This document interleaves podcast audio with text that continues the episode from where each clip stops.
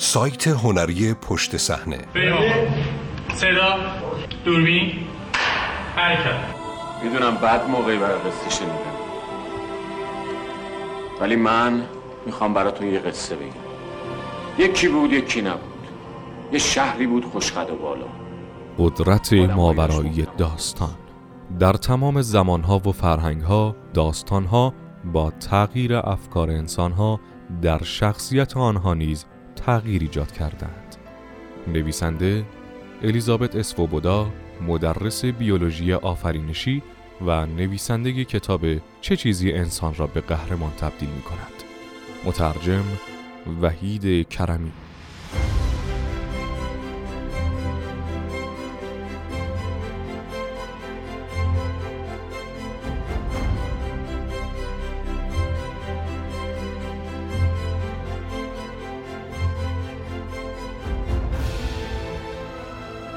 پاییز سال 1999 نورمن کنارد معلم تاریخ دبیرستان یونیون تاون ایالت کانزاس از شاگردانش خواست پروژه ای را برای روز تاریخ ملی آماده کنند.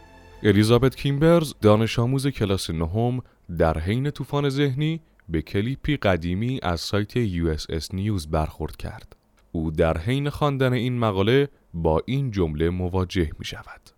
ایرنا سندلر 2500 کودک را در سالهای 1942-43 از گتوگ ورسای نجات داد. الیزابت از همکلاسی خود مگان استوارت خواست که در پیشبرد پروژه به او کمک کند. بنابراین مگان اوقات بیکاریش را صرف مطالعه دقیق داستان ایرنا سندلر کرد. او در مطالعات خود فهمید که چگونه این پرستار جوان لهستانی با جعل هزاران برگه هویت توانست چندین کودک را از گتوگ ایتالیا به صورت قاچاقی خارج نماید.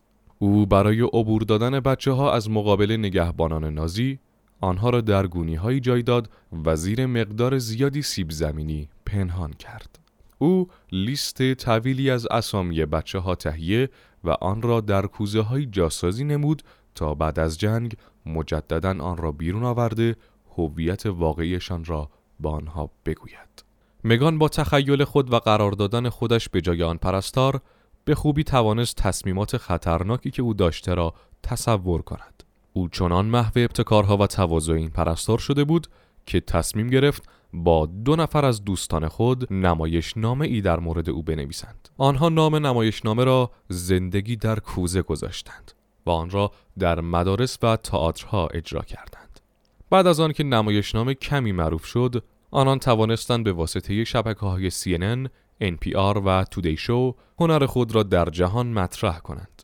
قدرت داستان زندگی سندلر به پروژه‌ای بزرگتر از آنچه بچه ها تصور می کردند تبدیل شد.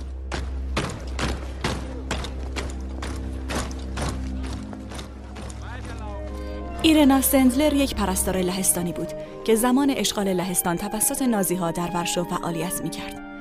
او جان 2500 بچه لهستانی رو از مرگ حتمی نجات داد. اون بچه ها رو سوار آمبولانس می کرد به این بهانه که اونا مبتلا به بیماری تیفوس هستن. بعد اونها رو در سطل های زباله، جعبه های کمک های اولیه و تابوت ها پنهان می کرد و سپس به سومه ها یا خانواده های کاتولیک یهودی می سپرد. مگان استوارت که نام خود را به مگان فلت تغییر داده است، اکنون مدیر برنامه مرکز غیرانتفاعی قهرمانان ناشناخته میلکن است. در این سازمان دانش آموزان به مطالعه زندگی افرادی مثل سندلر می‌پردازند. فلت یا همان مگان استوارت که همچنان از تغییر مسیری که این داستان در زندگیش به وجود آورده حیرت زده است می‌گوید ایرنا سندلر هر روز الهام بخش من است ما از جوانان می‌خواهیم که آنها نیز از داستانهای او الهام گرفته متوجه شوند که آنها نیز قادر به تغییر جهان خواهند بود. بسیاری از رمان نویسان و فیلمسازان بزرگ دوران حرفه خود را خواه نخواه بر این اساس قرار می دهند که این داستان ها ما را قادر می سازد تا جهان و مکانی را که در آن به سر می‌بریم دوباره ارزیابی کنیم. اما تحقیقات اخیر بر عقیده داستان سرایان نسل های قبل مهر تایید می‌زند و ثابت می کند که کتاب ها، اشعار، فیلم ها و داستان های واقعی در واقع بر تفکر ما و به دنبال آن بر اعمال ما تاثیر می‌گذارند. شاعر مشهور آمریکایی استنلی کونیتز در اثر لایه ها این حقیقت را اینگونه توصیف می کند. من در زندگی مردم بسیاری پانهادم و الان معتقدم که دیگر آن آدم سابق نیستم.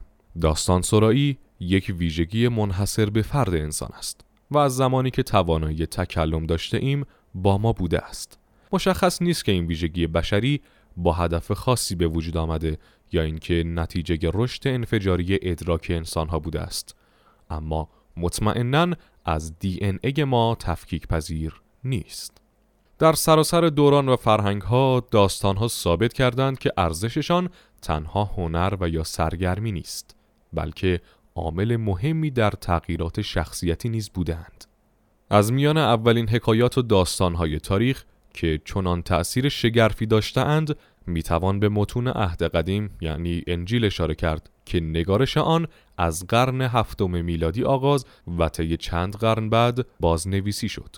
آنچه بخش اول انجیل همواره به ما یادآور می شود لیست بلند بالایی از امر و نهی است. اما بسیاری از تأثیرگذارترین داستانهای عهد قدیم لزوما به صورت آشکار توصیه اخلاقی نمی کنند. عهد قدیم با اینکه انعکاسی از ارزشها و های زندگی آن فرهنگ و زمان بوده است اما می‌بینیم که در قالب داستانهایی درآمده که از خواننده و شنونده خود می‌خواهد نتیجه گیری شخصی خود را داشته باشد در یکی از داستانهای عهد قدیم وقتی هوا در بهشت عدن میوه درخت دانش را می‌خورد و خودش آدم را گرفتار عذاب خداوند می‌کند تصویر حک شده در ذهن ما به خوبی عاقبت نافرمانی از دستور خداوند را به ما نشان می دهد. نوح که به صورت پنهانی از خداوند دستور ساخت کشتی را می گیرد و از طوفان جان سالم به در می برد به ای به ما میفهماند که اطاعت از خواست خداوند بی اجر نخواهد بود. پس این یک اتفاق نبوده است که بنی اسرائیل باستان با شنیدن چنین داستانهایی بخواهند ملتی متحد و مطیع اوامر الهی ایجاد کنند. در همین زمان در یونان باستان سنت داستان سرای شفاهی در حال شکل گیری بود. هنری که به واسطه داستانهای حماسی مانند ایلیاد و اودیسه هومر از نسلی به نسل دیگر منتقل می شد و هر یک از راویان به سلیقه خود دستی در داستان می بردند. با وجود اینکه شخصیت های داستان ها قدرت های خارقلاده و خارج از توان بشری داشتند اما مردم به راحتی با آنها ارتباط برقرار می کردند. از آنجا که قهرمانان حماسه آفرین قادر نبودند دشمنان خود را به راحتی شکستهند مردم عادی راحت تر با آنها ارتباط برقرار می کردند. چرا که آنها نیز مانند کارکتر اودیسه یا اودیسیوس در داستان هومر سفرهایی دراز و مشقتبار برای رسیدن به مقصد میپیمایند و سختی های بسیاری را متحمل می شوند و در برابر موانع بزرگی ثبات قدم نشان می دهند. یکی از دلایلی که چنین حماسه هایی حضور قدرتمندتری در میان مردم داشتهاند تزریق ارزش هایی همچون پایداری، فداکاری و تواضع به جامعه و به خصوص به جوانانی است که به صورت طبیعی و سنتی مخاطب این داستانها قرار می گرفتند. ویلیام هریس استاد بازنشسته کالج میدلبری ایالت ورمانت می نویسد بعدها یونانی ها آثار هومر را به عنوان متون قدیم دائما روخانی می کردند. اما دلیل آنها از این کار احترام گذاشتن یا باستانی بودن این متون نبود بلکه آنها را آثاری قلمداد می کردند که با فساحت و بلاغت راه زندگی را به آنها میآموخت. یاد می‌داد که چگونه با وجود فشارهای زندگی بتوانیم تمرکز کنیم. آنها می‌دانستند که این داستانها حس شخصیت و استقلال به انسان می‌دهد. اما این تنها در صورتی محقق می‌شد که با دقت و به صورت مکرر خوانده شود. نسلهای بسیاری در یونان برای ساختن زندگی بهتر قهرمانان حماسه ها را الهام بخش خود قرار می‌دادند و فرقه های مختلفی را ایجاد می کردند. فرقه هایی که پیروان آنها شخصیت هایی همچون آشیل و اودیسیوس را در حد پرستش قبول داشتند. جی ای لندون تاریخشناس اشاره می کند که تاکید هومر در مورد تسخیر شهرها به واسطه حقه و نیرنگ بعدها در استراتژی های جنگی یونانی ها منعکس شده است و بیانگر تأثیری است که داستان ها نه فقط بر اذهان مردم بلکه بر هنجارها و رفتارهای فرهنگی می‌گذارد. هزاران سال است که ما به صورت ناخودآگاه می‌دانیم که داستانها طرز تفکر و به طبع چگونگی برخورد ما با جهان را تغییر می‌دهند. مطالعات اخیر نشان دادند که این دگرگونی ها چگونه از درون رخ می‌دهند. با استفاده از تکنولوژی مدرن MRI دانشمندان توانستند سوالاتی را پاسخ دهند که در طول قرنها بی پاسخ ماندند. سوالاتی مانند این که داستانهای قوی چه نوع اثراتی بر مغز می‌گذارند. چگونه می شود که ذهن بعد از تاثیر گرفتن از داستان رفتار را نیز تغییر می دهد. عکس العمل ذهنی ما به داستانها همانند دیگر پروسه های یادگیری با تقلید آغاز می شود. طی مطالعات جلسات آکادمی ملی علوم در سال 2010 روانشناسی به نام آوری هسون و همکارانش در دانشگاه پرینستون از دانشجویی خواستند که داستانی نه چندان معروف را بخواند در حالی که مغز او تحت اسکن fMRI قرار داشت سپس آنها مغز 11 داوطلب دیگر را در حالی که به داستان ضبط شده گوش می‌دادند اسکن کردند محققان در تحلیل های خود به شباهت های قابل توجهی برخورد کردند. هنگامی که مغز راوی داستان در ناحیه اینسولار یعنی بخشی که همدلی و اخلاقیات را کنترل می کند فعال می شود، اینسولار شنوندگان نیز به کار می افتد. شنوندگان و راوی فعالیتی موازی در منطقه‌ای که رفتارها در آن پردازش می شوند نشان می دادند. محلی که در تصور افکار و احساسات دیگران به ما کمک می کند. داستانها با روش های خاص و بنیادین به مغز ما در خواندن فکر راوی کمک می کنند. همچنین داستانهایی که میشنویم می توانند مانند تجربیات واقعی روند فکری ما را شکل دهند. هنگامی که مری ایموردینو یانگ عصبشناس دانشگاه کالیفرنیای جنوبی یک سری داستان واقعی و بسیار عاطفی برای داوطلبان تعریف می کند مغزهای شنوندگان ارتباط خاصی در سطح ذره‌ای با شخصیت‌های داستان برقرار می‌کنند. افراد در حین گوش دادن امواج عاطفی قدرتمندی را ساطع می‌کردند. برای مثال در یکی از داستانها در تبت زنی برای کودکان نابینا یک سیستم بریل مخصوص برای تبتی ها اختراع کرد. گزارش های اسکن fMRI نشان داد که ساقه مغز در مواجهه با چنین داستانهایی بیشترین واکنش را نشان می دهد. قسمتی که اعمال فیزیکی پایه بدن مانند هضم غذا و تپش قلب را کنترل می کند. بنابراین وقتی که فرد با موقعیت های تأثیر آمیز روبرو می شود به صورت طبیعی تپش قلبش سریعتر می شود. یکی از داوطلبان بعد از شنیدن داستان ها می گوید من تقریبا برخوردهای فیزیکی را حس می کردم.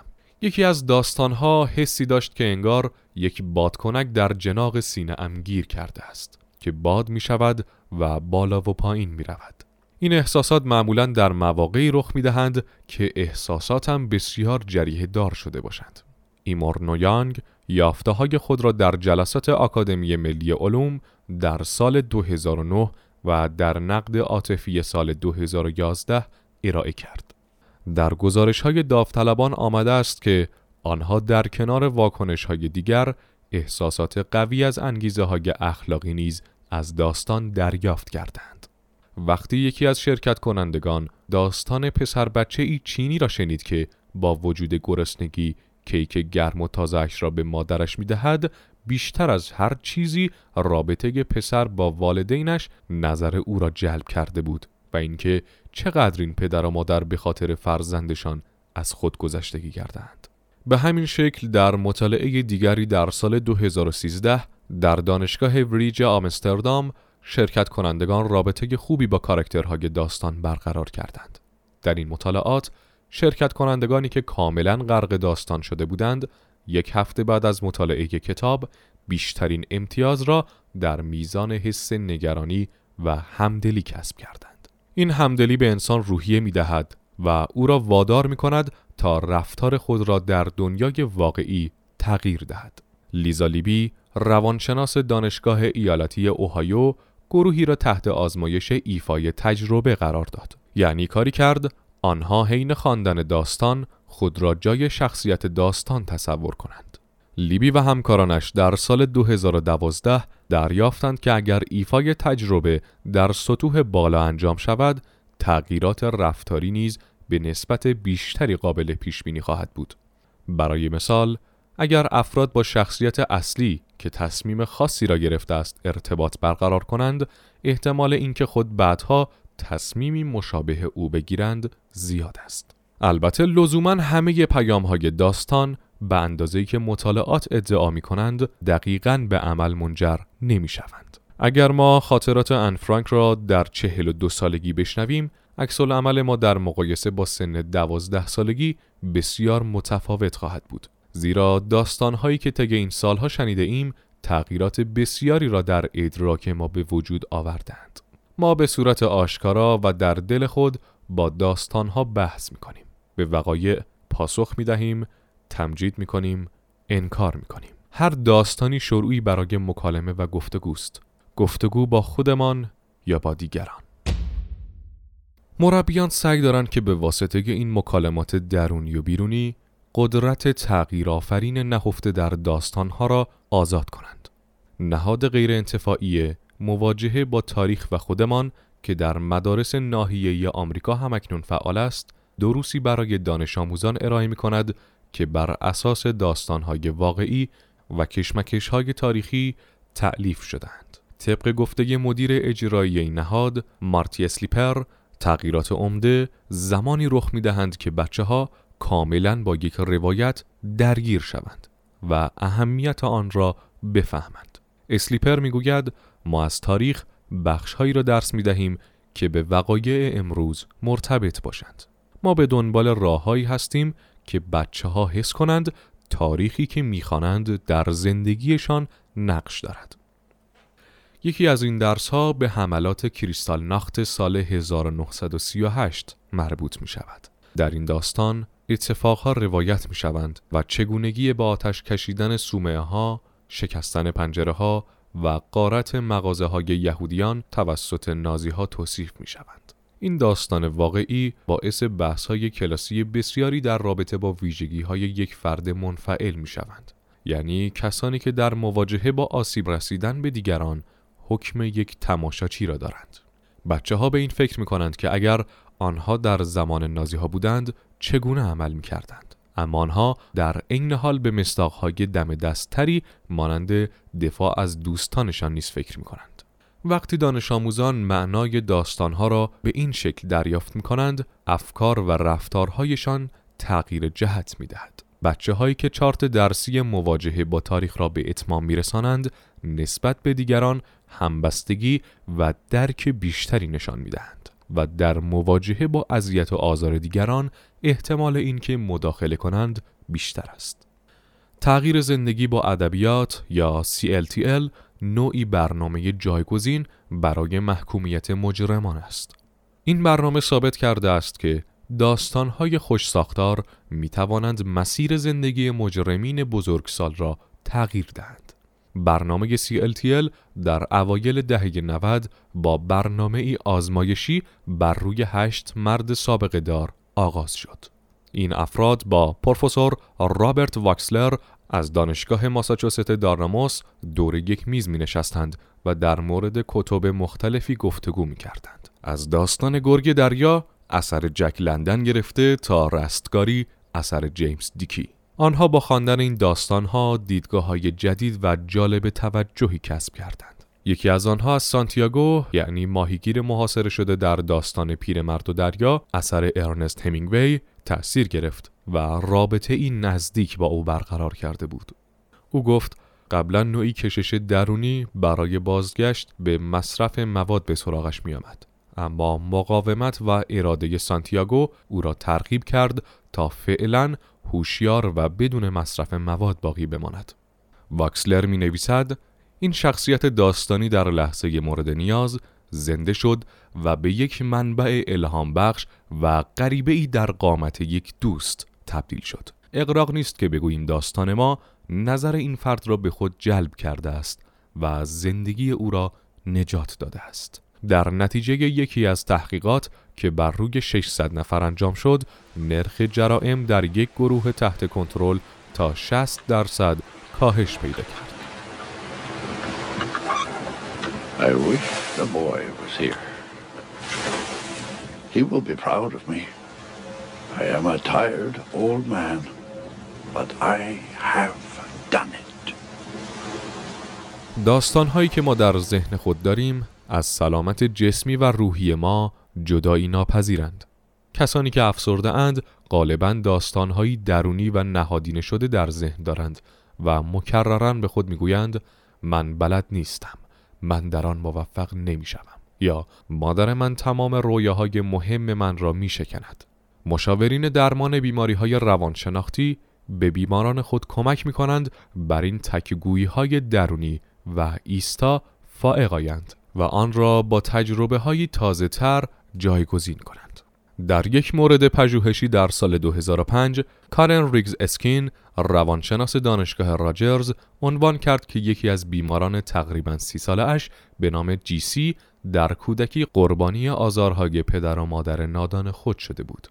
جی سی همواره فکر می کرد که ارتباط نزدیک با دیگران به او آسیب خواهد زد. تلقین این مسئله او را بسیار تنها و منزوی کرده بود و به او تلقین شده بود که دیگران همه منتظرند او را بگیرند. در روزهای اول درمان او اغلب به اسکین می گفت نمی‌دانم این جلسه چقدر فایده داشته است اما به تدریج جیسی اسکین را به دنیای خود راه داد و داستانهایی را از زندگی دشوار گذشته خود تعریف کرد. در عوض اسکین به او کمک کرد تا ببیند چگونه کشمکش های اوایل زندگیش داستانهایی را برای او ساخته بودند.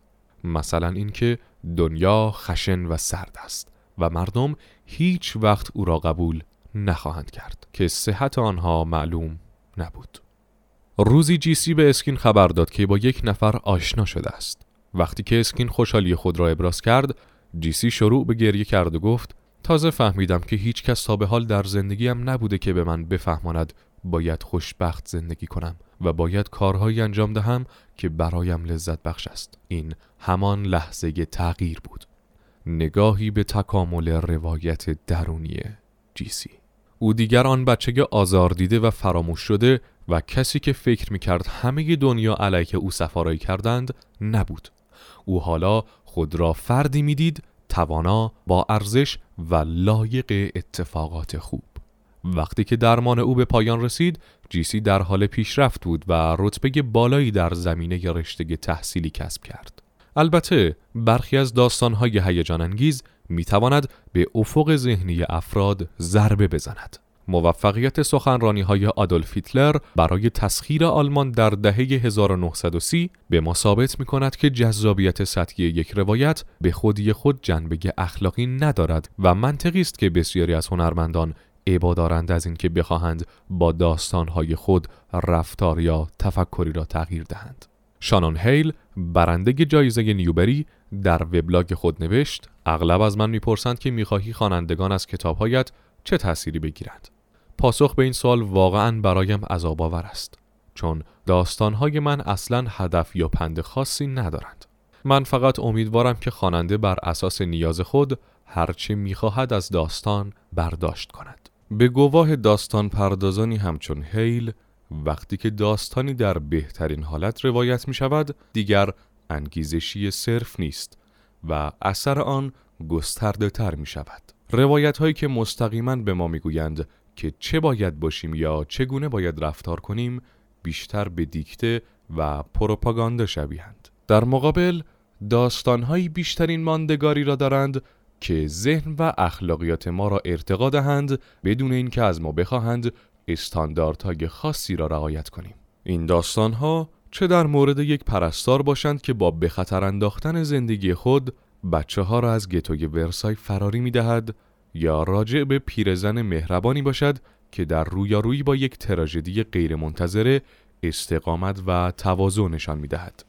یعنی کتاب امور خارجه نوشته آلیسون لوری یا اینکه در مورد مدیر هتلی باشد که به ادعی فراری که جانشان در خطر است پناه می دهد یعنی هتل رواندا اثر تری جورج.